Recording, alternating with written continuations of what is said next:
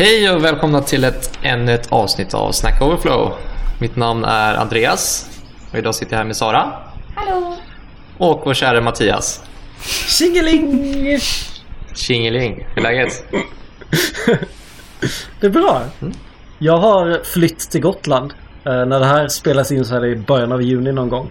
Så solen skiner. Och det är typ fredag. Ja men det är bra. Jag köttar på på uppdraget. Det känns som att jag börjar komma in i det. Eh, Och det känns kul men det är många bollar i luften samtidigt och jag är inte riktigt eh, skapt för det. Eh, Jag är superduktig på att fokusera brukar jag säga. Ehm, Men det går framåt och det är kul. Ja, Så du är en sån person som är duktig på att jonglera Ja en boll till precis. exempel. Superduktig. upp ner, upp ner, upp ner. Hur är det med dig Andreas? Härligt. Jo men det är bra. Ja. Det har varit en lite, lite stressig vecka. Eh, Det blir så nu när man ska ta och byta uppdrag efter en lång tid. Eh, Så ska man ju börja springa på, på intervjuer här snart. Så det ska bli kul efter att ha suttit på andra sidan nu eh, på uppdraget. Har jag ju nästan hållit i 50 intervjuer. Så nu ska man äntligen få sitta på Wow. intervjustolen. Så det ska bli himla, himla trevligt. Mm, och då vet du Lite omväxling. exakt vad du ska säga också. Ja, men jag tror det i alla fall. Eller jag vet ju vad jag skulle säga utifrån om, om det var jag som satt och lyssnade. Men precis. Men alltså skulle du säga att det är något bra eller dåligt? Jag skulle nog säga att det är, det är positivt för mig att ha, ha fått den erfarenheten. Jag har hållit väldigt mycket intervjuer, absolut. Ehm, man vet ju vad man, vad man går på liksom, när man sitter och intervjuar. Men det kan ju också bli en, en liten nackdel kanske. Men större fördelar än Nej, nackdelar. det är inte? Du har rutinen. Ja, Ja. absolut. Det ska bli kul.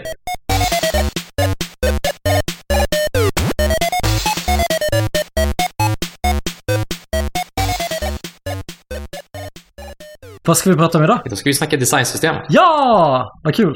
Och vad man ska göra och inte ska göra. Eller vad är vi ska, hur ska vi rikta in oss på?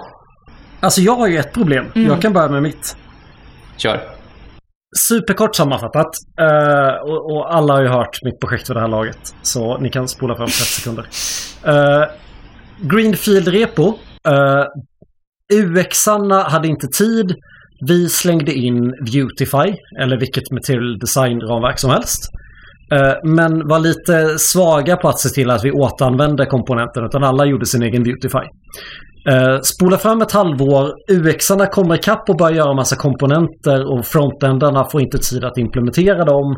Och då med egen design, helt egen design. Så helt plötsligt har vi UX-are som börjar spela massa komponenter som är tillräckligt olika Beautify för att det inte ska vara snack om att man baserar på Beautify och overrider CSS utan det är helt egna komponenter. Mm. Och snabbspola fram till idag då där vi börjat koda lite komponenter när det finns massa saker. Och egentligen till dagens första fråga. eh, vad tycker ni om designsystem? Eh, och, och det kommer inte finnas ett svar då, så det vet jag om. Men ska man ha, om man gör ett eget designsystem till en ganska liten kund, ska man ha ett strikt eller ett ganska generöst API till komponenterna?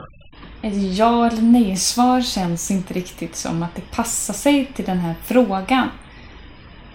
Ut, nej. Absolut och det inte. vet ju du när du frågar den. Och jag tycker att det är jätteroligt att du vill att vi ska säga ja eller nej.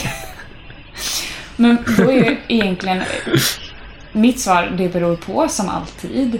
Men om man ska vända på det och komma med en motfråga så skulle väl jag säga att det kanske beror på hur många det är som ska arbeta med designsystemet. Och hur många är ni? Mm. Jag tror om man ska förenkla det lite så är principen två stycken UX-are varav en är UI-tung, alltså mer färg och form. Och en är mer flöde och persona-tung. Eh, kombinerat med 10-15 utvecklare i eh, 5-10 team. Det finns möjlighet att mitt team ska skapa alla komponenterna. Vi har gjort de första komponenterna. Men jag ser det ju som att det är ett open source för oss 15 utvecklare, Mm. 10 utvecklare. Att bidra hur mycket vi vill. Jag hoppas vi kommer komma till nivån att alla skapar komponenter. Är det kommunicerat så också till alla team? Eller är det bara en vision som du har? Eh, Det är kommunicerat men inte mottaget, Ja. vi säga. Jag fattar. Mm. Japp. PGA outsourcing. Mm. Yes, Nej, jag håller med. Mm. Eh, Och det, det, det är just därför, så här, det, det är klart det inte är en ja nej-fråga, men mitt scenario, så jag tycker ändå lite, jag behöver ju snart bestämma, jag behöver vi behöver bestämma i teamet. Jag tror ju förutsättningen att vi har framförallt en, en UX-are vi jobbar med, som är den som skapar komponenterna. Den andra UXen använder de pusselbitarna när den skapar sitt. Så vi har liksom ganska single line of truth där. De kan bestämma vilka komponenter som ska finnas. Tillsammans med att vi är ganska få utvecklare och om alla kan bidra då borde man kunna aggregera, liksom komma fram till vad, vad behöver vi för props till den här komponenten. Ska vi hårdkoda? Får man skicka in size här? Får man skicka in färg här? mm. Och jag har faktiskt ett konkret exempel. Eh, vi började med att utan tänka på förhållandet mellan textfält och knappar till exempel. Så blev de olika stora. Men nu håller vi på att standardisera att både knappar och textfält ska finnas i small, medium, large. Mm. Och då har vi definierat en höjd på dem. Så nu kan de ligga bredvid varandra och är lika stora. Så vad är det du ser för, för problem med att ni, jag, jag hör att ni ska skapa ett designsystem för att ni kan inte längre hålla er till, till det valda ramverket liksom. Men vad är själva problemet med att skapa? Är det, att det, är det användandet det handlar om eller är det någonting annat? Nej, nej men som alltid, jag, jag är lite rädd att vi låser in oss i ett hörn då med ett strikt oflexibelt API. Eh, så här, jag tror lite rädslan kommer från tidigare arbetsplatser där ett team har ett ansvar för designsystemet och det är vi som bestämmer. Mm. Eh, kodare tillsammans med UXare. Sen har jag UXare i mitt team som säger nej men så ska det inte se ut, det ska se ut så här. Mm. Och då har de haft ett strikt API har inte jag kunnat använda det de gjort alls. Då är det jättemycket jag Just. måste göra om. Precis. Så jag tycker man absolut ska ta med jag det i, i åtanke när man skriver sina komponenter. Alltså hur mycket, om vi bara tar CSS till exempel, hur mycket CSS måste konsumenten skriva själv för att få det att, att komponenten ska passa i sin kontext? Om du har ett väldigt strikt API eh, så kan det medföra att ja, i vissa delar så passar det väldigt bra för då behöver du inte skriva någon CSS alls. Men i vissa fall så sätter det bara eh, restriktioner kring hur du kan använda det. Vi märkte det till exempel på, du var inne på där att du spesade small, medium, large och sånt där. Mm. När, vi, när vi tog fram inputfält, då gjorde vi lite tvärtom istället. Att vi satt en bredd på ett inputfält och så sen möjliggjorde vi att vi kunde sätta eh, ja, egentligen bara eh, en 100% bredd. Så konsumenten kunde styra själv. Eh, för att inte hamna i det där att vi hade plötsligt väldigt mycket API-yta mot komponenterna som vi behövde styra. Utan vi hade en bredd och sen så hade vi också möjlighet att alltid ha 100% bredd. Eh, Det finns ju fördelar och nackdelar med det. Men det, det var något vi märkte väldigt tidigt att eh, många utvecklare och framförallt många designers kom och sa så här, vi vill ha den här bredden på det här, vi vill ha den här bredden på det här. Och så, bara, ja, men så här kan vi inte ha det. Eh, det ska ju för det första upp på designnivå såklart. Men om man snackar komponentnivå så gjorde vi att då kunde man få leka med det lite själv istället. Ja. Ja, vi kör alltid 100% bredd. Det jag pratade om med storlekarna var ju höjden. Och sen så får man göra det. Då kan ju utvecklaren sätta bredden om den vill. Just Eller använda liksom något grid-system som vi har eller något sånt där. Då är jag med. Men där kan jag nästan tycka liksom... Ja, men att jag gillar det riktigt stängda API i sådana fall. För att om inte annat så eh, tvingar man fram samarbete. Japp. För jag menar om, om vi oavsett, och då, då borde ju, då kommer vi tillbaka till Sara säger det beror på. Jag menar med mitt lilla scenario så tror jag på ett stängt API. Men ska man göra, ska man tänka det som en... Så, så jag menar, jag, jag sa kanske att ja, det är open source, men det är ju knappt open source. Vi är så få contributors. Mm. Men om man tänker sig att man börjar växa till flera avdelningar, om man är 50 frontenutvecklare eh, och då flera designers. Då måste man kanske ha ett ganska öppet API. Och när du säger öppet API, om du skulle definiera det bara. Nej men jag tänker eh, ett, ett dumt men ändå halvkonkret exempel är vad har vi för knappar? Uh, våra knappar, vi har vårt tajta API är att det bara finns tre designs på knappar. Det är den, det är den blåa och det är den vita med blå text. Och sen är det den som inte ser ut som en knapp utan bara ser ut som en text. Liksom. Och så finns det tre storlekar på den. Och så kan man skicka in text. Alltså, man, man kan bara skriva vilken text som ska vara i knappen. Och så tror jag det finns någon liten ikon eller sådär också. Men det är liksom, vi har bestämt exakt, det här är liksom, det finns få props att skicka in. Och det finns få fördefinierade värden som man kan skicka in. Jag menar, man skulle kunna tänka sig att man skickar in storlek, höjden som en, en sifferattribut. Ikoner gör man ju ofta så med till exempel. Har jag sett. Precis. Hur ofta har ni märkt när, du, när ni har den approachen att era konsumenter faktiskt gör liksom CSS overriding på sånt? Alltså jag skulle nästan vilja säga att nu, nu är vi ju inte i synken för det är inte, folk har börjat använda designsystemet olika mycket. Okay, ja. Uh, men det är ju nästan så att när folk behöver skriva custom CSS så skulle jag ju vilja definiera det som att vi har en bugg i vårt designsystem. Alternativt en bugg i stylingen. Äh, I skissen. I, i UI-skissen. Mm. Men eftersom att UI-skissen kommer från en grupp på två personer så tycker jag att det borde, att det är en bugg i designsystemet. Mm. Oavsett om den kommer från utvecklare eller från designhållet. Mm. Precis, för det märkte vi mycket i början när vi byggde våra designsystem att om vi hade väldigt öppen yta som du säger att man egentligen får, får styra lite mer själv. Eh, och på den tiden när vi inte hade egentligen eh, custom elements komponenter ska jag lägga till utan det var bara vanliga view view-komponenter i det komponentbiblioteket. Eh, och då hade man ju också möjligheten att overrida allting i den här komponenten på CSS-nivå. Eh, som då hände från våra konsumenter. Det här är såklart det är, det är fel i många steg. Det ska man ju lägga till att det är på designnivå, utvecklarnivå och komponenter. Det är ju fel på alla ställen. Men vi märkte att om man gav dem möjligheten till den här öppenheten eh, så tog de också den möjligheten. Så här, ge dem ett finger så tar de hela handen. Ehm, Lite den. Och då, problematiken som jag ska komma till, det var att när de väl hade gjort de här liksom, custom overridesen i sina appar och när vi började uppdatera våra komponenter då, eh, då började det ju såklart, ibland började det smälla hejvilt på deras saker, för de hade gjort overrides, men också att vi kunde inte påverka våra komponenter i deras appar längre.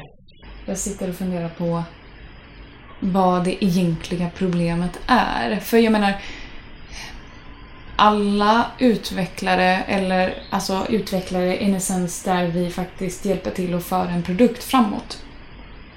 Vi kommer behöva göra saker tillsammans. Och det känns som att jag mm. alltid landar i att det handlar om hur vi väljer att designa våra kommunikationsvägar. Och jag tror att det är det du frågar efter Mattias från, från start. Liksom. Ska vi ha ett strikt API eller ska vi eller hur ska vi prata med varandra om vad som får och inte får göras eller hur vi ska göra saker? Och jag är en superstor förespråkare för autonomi hos teamen. För det skapar ett himla mm. bra motivation för att faktiskt kunna lösa riktiga problem. Men om det då är lätt att prata med de som håller på med designsystemet och att det är okej okay att man gör saker som kanske går utanför designsystemet för att sen lägga till det lite open source-mässigt. Så som du var inne på Mattias. Eh, och jag är osäker mm. på om jag har förstått eh, problematiken liksom. Som vi pratar om. Är det hur vi vill designa själva systemet eller handlar det mer om hur vi vill prata med varandra som också då speglas i hur vi strukturerar upp oss? Bra fråga.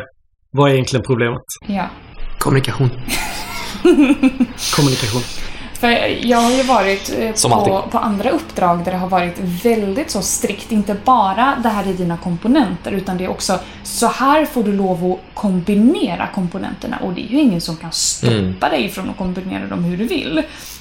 Men det var liksom så här ska du tänka när du skapar en ny sida. för att det ska bli enhetligt. Och då kände jag, nej, då kan väl du bygga den själv? Om du redan vet hur det ska vara. Vad, vad, menar du nu? Skulle den göra en komponent som du skulle kunna använda då? Om den ska bestämma så får den skapa komponenten eller? Jag tänker så här, det var liksom ett stort textdokument som var inlagt. De hade stylat om storybooken.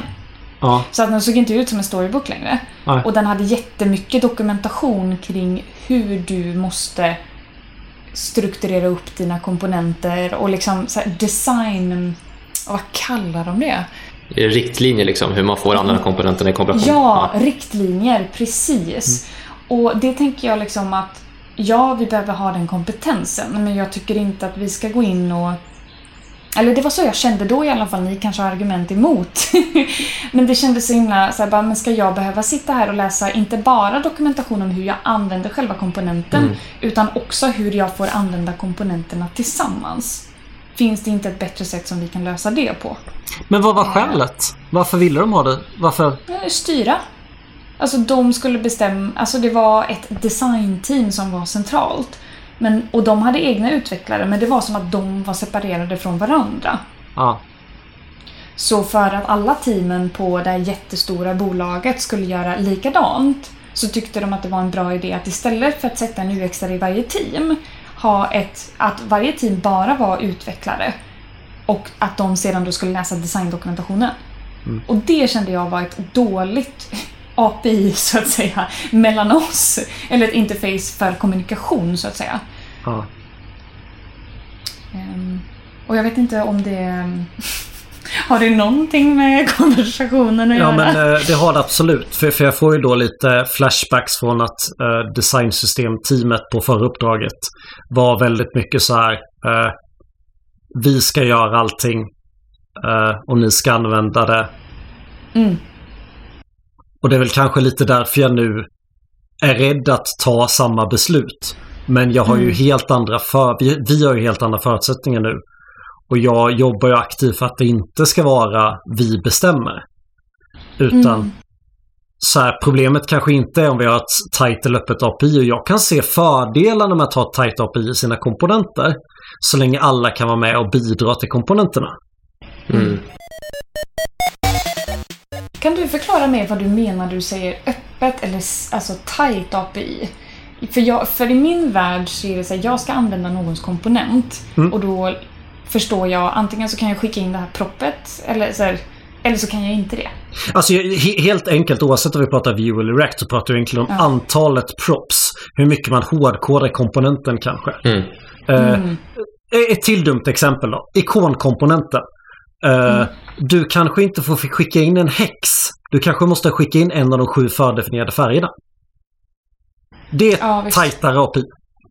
Du får kanske Mm. inte skicka in en storlek i pixlar. Du får kanske bara sticka in en storlek i en av våra tre fördefinierade storlekar. Mm. Just det. Det var kanske ett bättre exempel. För det, där kommer ju också frågan, vad är det ett designteam hjälper till med? Eller ett designsystem hjälper till med? Det är ju att snabbare komma upp och rulla liksom. Och mindre, att göra mindre fel, tänker jag. Att det ska vara lätt att göra rätt, som, som man har hört några gånger. Jag, jag ser lite bra saker med det nu när det börjar komma in. Ja, men som, som du sa, en sida ska se ut exakt så här. Eh, Vi kommer ha lite sådana som kommer slå snart att det ska vara den här rubriken med den här storleken på sidan. Och har man en inställning för den här sidan. För jag har mycket små tjänster som alla ska ha inställningar. Unika inställningar för den tjänsten. Då ska settingsknappen vara längst uppe till vänster, längst uppe till höger på första sidan. Så här. Då kan jag skapa en komponent av det. Mm. Ja, perfekt. Så blir det lätt. För eh, på det här stället som jag var på så var det ju jätteviktigt att först så ska du ha breadcrumbsen där uppe och sen ska du ha en hero-yta och på hero-ytan ska det stå såna här saker. Och det var liksom inte bara vilka komponenter du använde. Eller det, det fanns ju liksom inte en färdig sån här typ av sida som jag förstod exakt hur jag skulle använda. Eh, sam, samtidigt så tänker jag att det kanske kan vara svårt att skapa en sån komponent. Det är lättare att göra typ en, en higher order component-ish. Högst oklart. Mm. Eh, Ja. Och om, du, om du beskriver den typen av komponent jag tror så kan man i Vue ganska lätt, man kan ha ganska många... I, i React kan man alltid rendera childs inuti sig själv. Mhm. Men i Vue är det ganska lätt att skicka in liksom olika, det heter slots, man kan ha olika ytor. Så jag tror att vi kommer landa att vi kommer ha typ så här, för, för det problemet du beskriver, fem olika pages eller vad man ska säga. Mm. Där man använder man page av typ 2 då kräver man att man ska populera hero-slotten med någonting. Mm. Och man ska ha de här breadcrumbs. Du måste skicka in en array av breadcrumbs. Ja men visst. Och det låter ju mycket rimligare och det blir ju lättare att göra rätt när det är på det sättet än att jag ska försöka läsa dokumentationen och pussla ihop vad fan det är jag måste ha för det är krav på att det ska se ut på likadana sätt liksom när man gör eh, nya e-tjänster eller vad fasiken de nu än kallar det. Men då kräver ju det istället att man kan samarbeta ifall man har avvikande designer. Ja, Mm. precis. Inte nog med att du var tvungen att läsa dokumentationen. Det var väldigt få som vis- visste att dokumentationen fanns. och det var jättesvårt att hitta rätt personer för tanken var tydligen att man skulle, i och med att vi inte hade designers i teamen, så var tanken när man skulle sätta upp en ny tjänst att man skulle ha kontinuerlig kontakt med sin valda designer. Liksom. Men det fick ju vi reda på så här, två veckor innan lansering. Och då ska de gå igenom och ge oss feedback på hur vi har använt deras komponenter. Eh, så jag menar, det är ju just det här med kommunikation. Hur strukturerar vi upp oss så att vi kan samarbeta? Just det kring regelverket och som designers sätter upp det har nog varit till större fördel för oss faktiskt. Eh, för att ge lite kontext, vi bygger en plattform där det ska vara x antal applikationer och det ska vara samma look and feel på alla ställen. Eh, Och handlar mycket om processer, så mycket formulär, mycket liksom processer som sker på samma sätt, ish. Så. Eh, Så man tar bara formulärfrågan, om, om man inte hade haft de här riktlinjerna hur, hur komponenter hade fått kombineras tillsammans så hade varje formulär sett ut olika i vår lösning. Ehm, Så det är därför vi har varit väldigt strikta med att ta fram riktlinjer hur, hur, komponent, eller hur komponenter får användas tillsammans. Ehm, Men det ger ju också, nackdelen med det är ju precis som du säger Sara, att det skapar frustration hos utvecklaren. Ehm, Dels är om man, om man inte har varit tydlig i kommunikationen att Nej, men det är så här man ska använda det. Så sitter man och bygger något och så kommer man till QA sen plötsligt och så får man slag på fingrarna. Eh, De, Ja men precis, det är ju fruktansvärt tråkigt. och det är det jag tänker också när det är alltså öppna. Ehm, och då tänker jag inte på det sättet som du gjorde innan Mattias, utan mer en open source-projekt. Då får du ju lov att använda komponenterna precis så som du vill. Och det är ju det som blir så problematiskt då när, när det finns strikta sätt. Men borde man inte kunna lösa det med typ eh, att det är typat, men det kanske inte funkar när man använder eh, custom elements och sådär. Hur menar du Så jag typ tänker att? om... eh, Jag tänker så här, om jag hade gjort ett designsystem i, i det jag brukar bygga i med TypeScript och React. Mm. Då hade ju jag kunnat säga att på den här slotten som du ska skicka in en nod på så får du bara skicka in den här typen av nod. Och då blir det mycket enklare att göra rätt från början. Mm. Ja. Och, och det, samma koncept finns. Absolut. precis. Och det har vi löst på vårt, vi har löst det med eh, lint-varningar i så fall. Så att om du glömmer skicka in saker i slottar eller om du skickar in fel saker så kommer du få en varning så här. Tjena! Hörru, nu har du använt det lite fel. Skicka in det här istället så kommer det fungera mycket bättre. Ja, men det är ju nice. Och det finns ju antagligen jättemånga olika bra innovativa lösningar man kan applicera på det så länge man förstår vad det är som är problematiskt. Verkligen. För man vill ju som utvecklare av ett, eller eh, som använder ett designsystem som någon annan har gjort så vill man ju göra rätt. Mm. Men man vill inte sitta och liksom behöva ödsla massa tid och energi på att göra saker som man inte riktigt förstår varför man ska göra. Mm. Men jag så tänkte på det Mattias, du snackade i början där att ni baserade ert komponentbibliotek på Beautify, eh, eller Material UI då. Men som senare från designhållet eh, gick ifrån det, var designerserna, var de liksom involverade och informerade om att ni använde Beautify? Men enkelt, enkelt, det fanns inte designers kan vi säga. De ville involvera... Det fanns någon annanstans i organisationen de ville involveras sig, Ja. men hade inte tid att hjälpa till. Och då sa jag bestäm nu eller bestäm sen. Men bestäm inte halvt om halvt nu. Ja. Mm. För det, det, Och så tog det ett halvår och sen rekryterade de två stycken UXar. Direkt in i vår organisation. Precis, för vi kan märka det liksom väldigt eh, tydligt hos oss också. Även fast vi har designers som har tagit fram de här riktlinjerna så sitter designers till slut och går ifrån sina egna riktlinjer. Eh, och lämnar över liksom skisser till utvecklarna. Och så får vi på komponentsidan säga det här finns inte i API. Så bara, Nej, det ska inte finnas heller. Eh, det här måste vara något fel. Nej. Eh, och då blir det liksom Men tvärtom är inte det något... Men är inte det något positivt? Då tvingas ju era designers göra rätt. Ja, absolut. De, Då, får- de får alltså ju... de kanske också behöver den strikta API. Precis, de, blir, de får ju slag på fingrarna från oss som är komponentmänniskorna hela tiden. Men det, blir, det är intressant Ja. att det är, liksom, det är de som har tagit fram riktlinjerna, regelverket och så Ja. snurrar man i den här processen eh, som är en vecka för oss. Och så kommer man till dem igen så här, "Ja, men nu har ni tagit fram något som inte kommer funka i verkligheten. Det är jätteintressant. Har du pratat med dem om varför de gör så? Eller varför det blir så? Oftast är det så att de, de kanske ja, de ser något litet use case som skulle kunna lösas på de här sätten och tänker inte att okej, men då måste det också uppdateras på komponentnivå.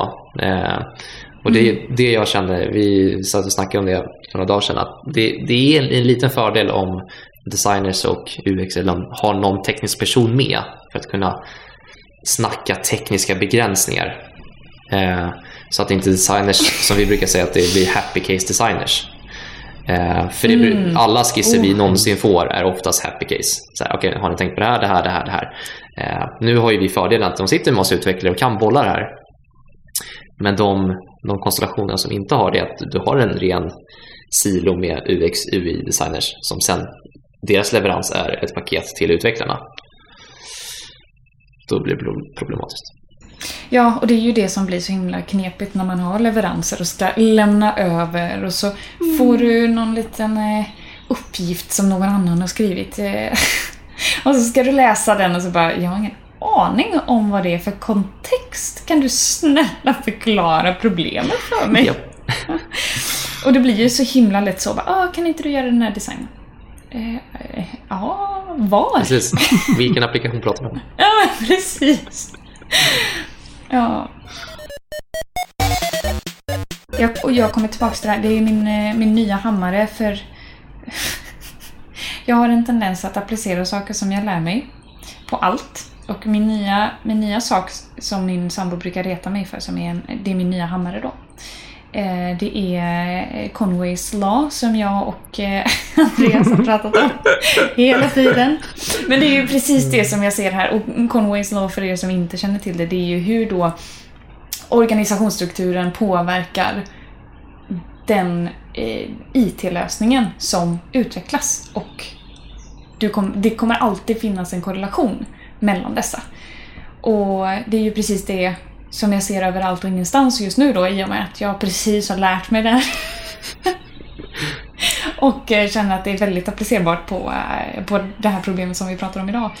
Och det blir precis samma sak liksom när man får en uppgift från någon att ja, men du ska göra det här design eller den här designen och så blir det svårt att faktiskt göra det för att vi alltså själva lösningen blir lidande för att man inte har strukturerat upp sig på ett sätt Mm. som är ja, snabb, snabblevererande. Då måste jag få bolla en sak mer. För, för eh, vi är på väg in i en omorganisation där de ska eh, gruppera upp oss i lite olika silos. Där min silo troligtvis kommer heta Core-silon. Vad är det som får dig att tänka att det är silos då? Det är det för att det ser ut så på powerpointen. Nej, det, det, Okej. man kan väl säkert kommunicera och vi kommer ha eh, en av sakerna så, som min grupp kommer göra är att leda tvärskompetensen för alla frontendare. Mm. Och vi är ju inte så jättemånga som sagt. Vi är ju 10-15 frontendare. Eh, Vi kanske blir 20 nya frontendare i, den, i det silotänket. Och det kommer kanske någon gång vara 30. Men det är ungefär den storleksordningen i frontendare. Eh, Mm. Tycker ni att jag ska strida för att vi ska behålla ägandeskapet av designsystemet? Playar jag in i Conways då? Jag har påstått att vi ska vara de som approvar alla pull requests för att vi vill hålla ett strikt API. Och det betyder också att vi tar på oss ansvaret för att fixa om det blir något skit. Mm. Eh, Så alla andra utvecklare, eh, ni får bidra men vi kommer säga tumme upp, upp eller tumme ner. Ni får gärna samarbeta med oss tidigt om er designer har gjort saker ni inte känner igen. Vi kan hjälpa er prata med designers om det faktiskt ska vara så eller om, de, om designers har gått bananas. Det hjälper vi Mm. till med. Alltså, så det här är ju väldigt mycket samarbete. Men till min fråga då, borde vi äga designsystemet? Borde vi vara de enda som får approva merch requests? Eller applyar vi bara Conway Law då? Det beror lite på, såklart, men eh, det beror lite på jag ska säga hur mycket man har jobbat i de här designsystemen. Eh, om man liksom kan domänen, eller vad man ska uttrycka det som. Eh, om du, om, säg att du sitter som utvecklare och jobbar kanske en timme i veckan på ett komponentsystem, eller komponentbibliotek, eh, så kanske du inte ska ha den möjligheten att approva och så. Om du inte har väldigt strikt testning så klart du ska lägga till och allt sånt där. Men eh, så jag skulle utifrån ja, min erfarenhet så är det nog bra att någon, några personer eller några grupper eller en gruppering har ägandeskapet kring det. Men att alla får bidra. Det tycker jag är, det är väldigt bra. Och jag gillar liksom open source-tänket. Men det är någon som har den slutgiltiga förståelsen, övergripande förståelsen. Och jag vill nog faktiskt hålla med där på ett sätt. Alltså nu vet jag inte om jag kan svara exakt på din fråga Mattias, för jag vet inte hur resten av organisationen har tänkt att den ska se ut liksom. Men det man kanske inte vill ha är ju, ja men här är testteamet, här är designteamet och här är utvecklarteamet. Precis. För det blir väldigt svårt och jobbigt att kommunicera då. Och det låter ju som att om ni då ska ha ett core-team för designsystemet så har ni en produkt som ni äger på något sätt. Och jag tror att det är väldigt viktigt att det är en grupp av människor som faktiskt äger designsystemet för annars så blir det väldigt lätt att eh, det inte är någon som äger det när alla äger det. Mm. Ehm, Bra, Så jag tycker att det låter vettigt. Precis. då känner jag mig tryggare. Som man, bruk, som man brukar säga i, på svenska, delat ansvar är inget ansvar. Mm, exakt det jag var ute efter men jag hittade det inte. Nice. På tal om svenska uttryck har jag fått reda på att eh, Return to the digging mind finns tydligen inte på engelska. Nej, Return to the digging mine. Tillbaka till gruvan! precis. Tillbaka till kolgruvan. Använder inte det Sara? Nej, nej. Nej, Stockholmskrig. Okej, då är det dags för dagens tips. är det väl dags att börja avrunda eller vill någon slänga till något? Nej, jag tror att vi, vi klarar oss där. Då är mitt dagens tips, använd uttrycket tillbaka till gruvan så ofta du kan. Eller till kolgruvan. Men använd det inte på engelska. Och skulle du för dig att säga att någon har fått ett tuppjuck, försök inte översätta det till engelska heller. Ah, yeah. Tuppjucka istället. Tack, vilket bra tips. Ja, har Andreas ett tips? Oj, om jag har ett tips? Eh, absolut, men det är nog ett tips som jag också, jag kan inte prata så mycket om det, men som jag ska läsa på själv. Nu när vi ändå är inne på komponentbibliotek och designsystem. Eh, så allt vi har pratat om egentligen inom Beautify baserar sig på material design som man byggt material UI på och så vidare. Nu kommer ju Google med eh, nästa generation av material. Nu kommer jag inte ihåg vad det heter, nu har jag tappat ordet. Och jag tappade det också. Jag ville säga swagger, men Nej, det heter något annat. Det är någonting helt Eh, annat. Men det, det borde vi verkligen snacka om och snacka om hur material design ser ut idag eh, och jämföra med det nästa. För som jag har förstått det så har man gått Ja. från att varit väldigt strikt till att så här, gör vad ni vill. Eh, Oh, det här får ni göra. Ni får ett blankt papper med massa saker ni får göra. Och, men vi kommer inte lägga oss i. För om man sitter och läser på Material UIs eh, ja, design guidelines liksom, då är det väldigt strikt hur du får göra, hur, vad, vad du ska tänka på färger och allt sånt där. Ja, Just det. Eh, så det är mitt tips att läsa på. Men också tips för jag själv ska kolla på det. Åh, vad kul. Kan det heta Material U? Ja, det heter det. Precis. Material UI, ja. Exakt. Ja, Då var jag helt fel ute. Vad fasiken tänkte jag på? Det var så när jag googlade och så fick jag upp med YouTube. Det första var så här. Ah, okej, it's like Google giving you a blank sheet of paper. You can do what the fuck you want liksom. Nice. Nice. Ja, Okej, tack. Eh, och jag sitter här och funderar på vad är, är mitt tips? Eh, och jag fun- funderar på nej, om jag ska bara citera vad jag håller på att läsa på om nu då, då är det ju Conways Law. Jag tänkte faktiskt eh, hoppa över till att jag eh, försöker att reversa eh, Conways Law, eller se till att det blir lite bättre på det uppdraget som jag är på nu då och har läst Jag har läst en bok som heter Team Topologies. Den verkar till synes bra, men den är lite för bra. Den har lite för många svar. Eh, Den verkar lite för översimplifierad.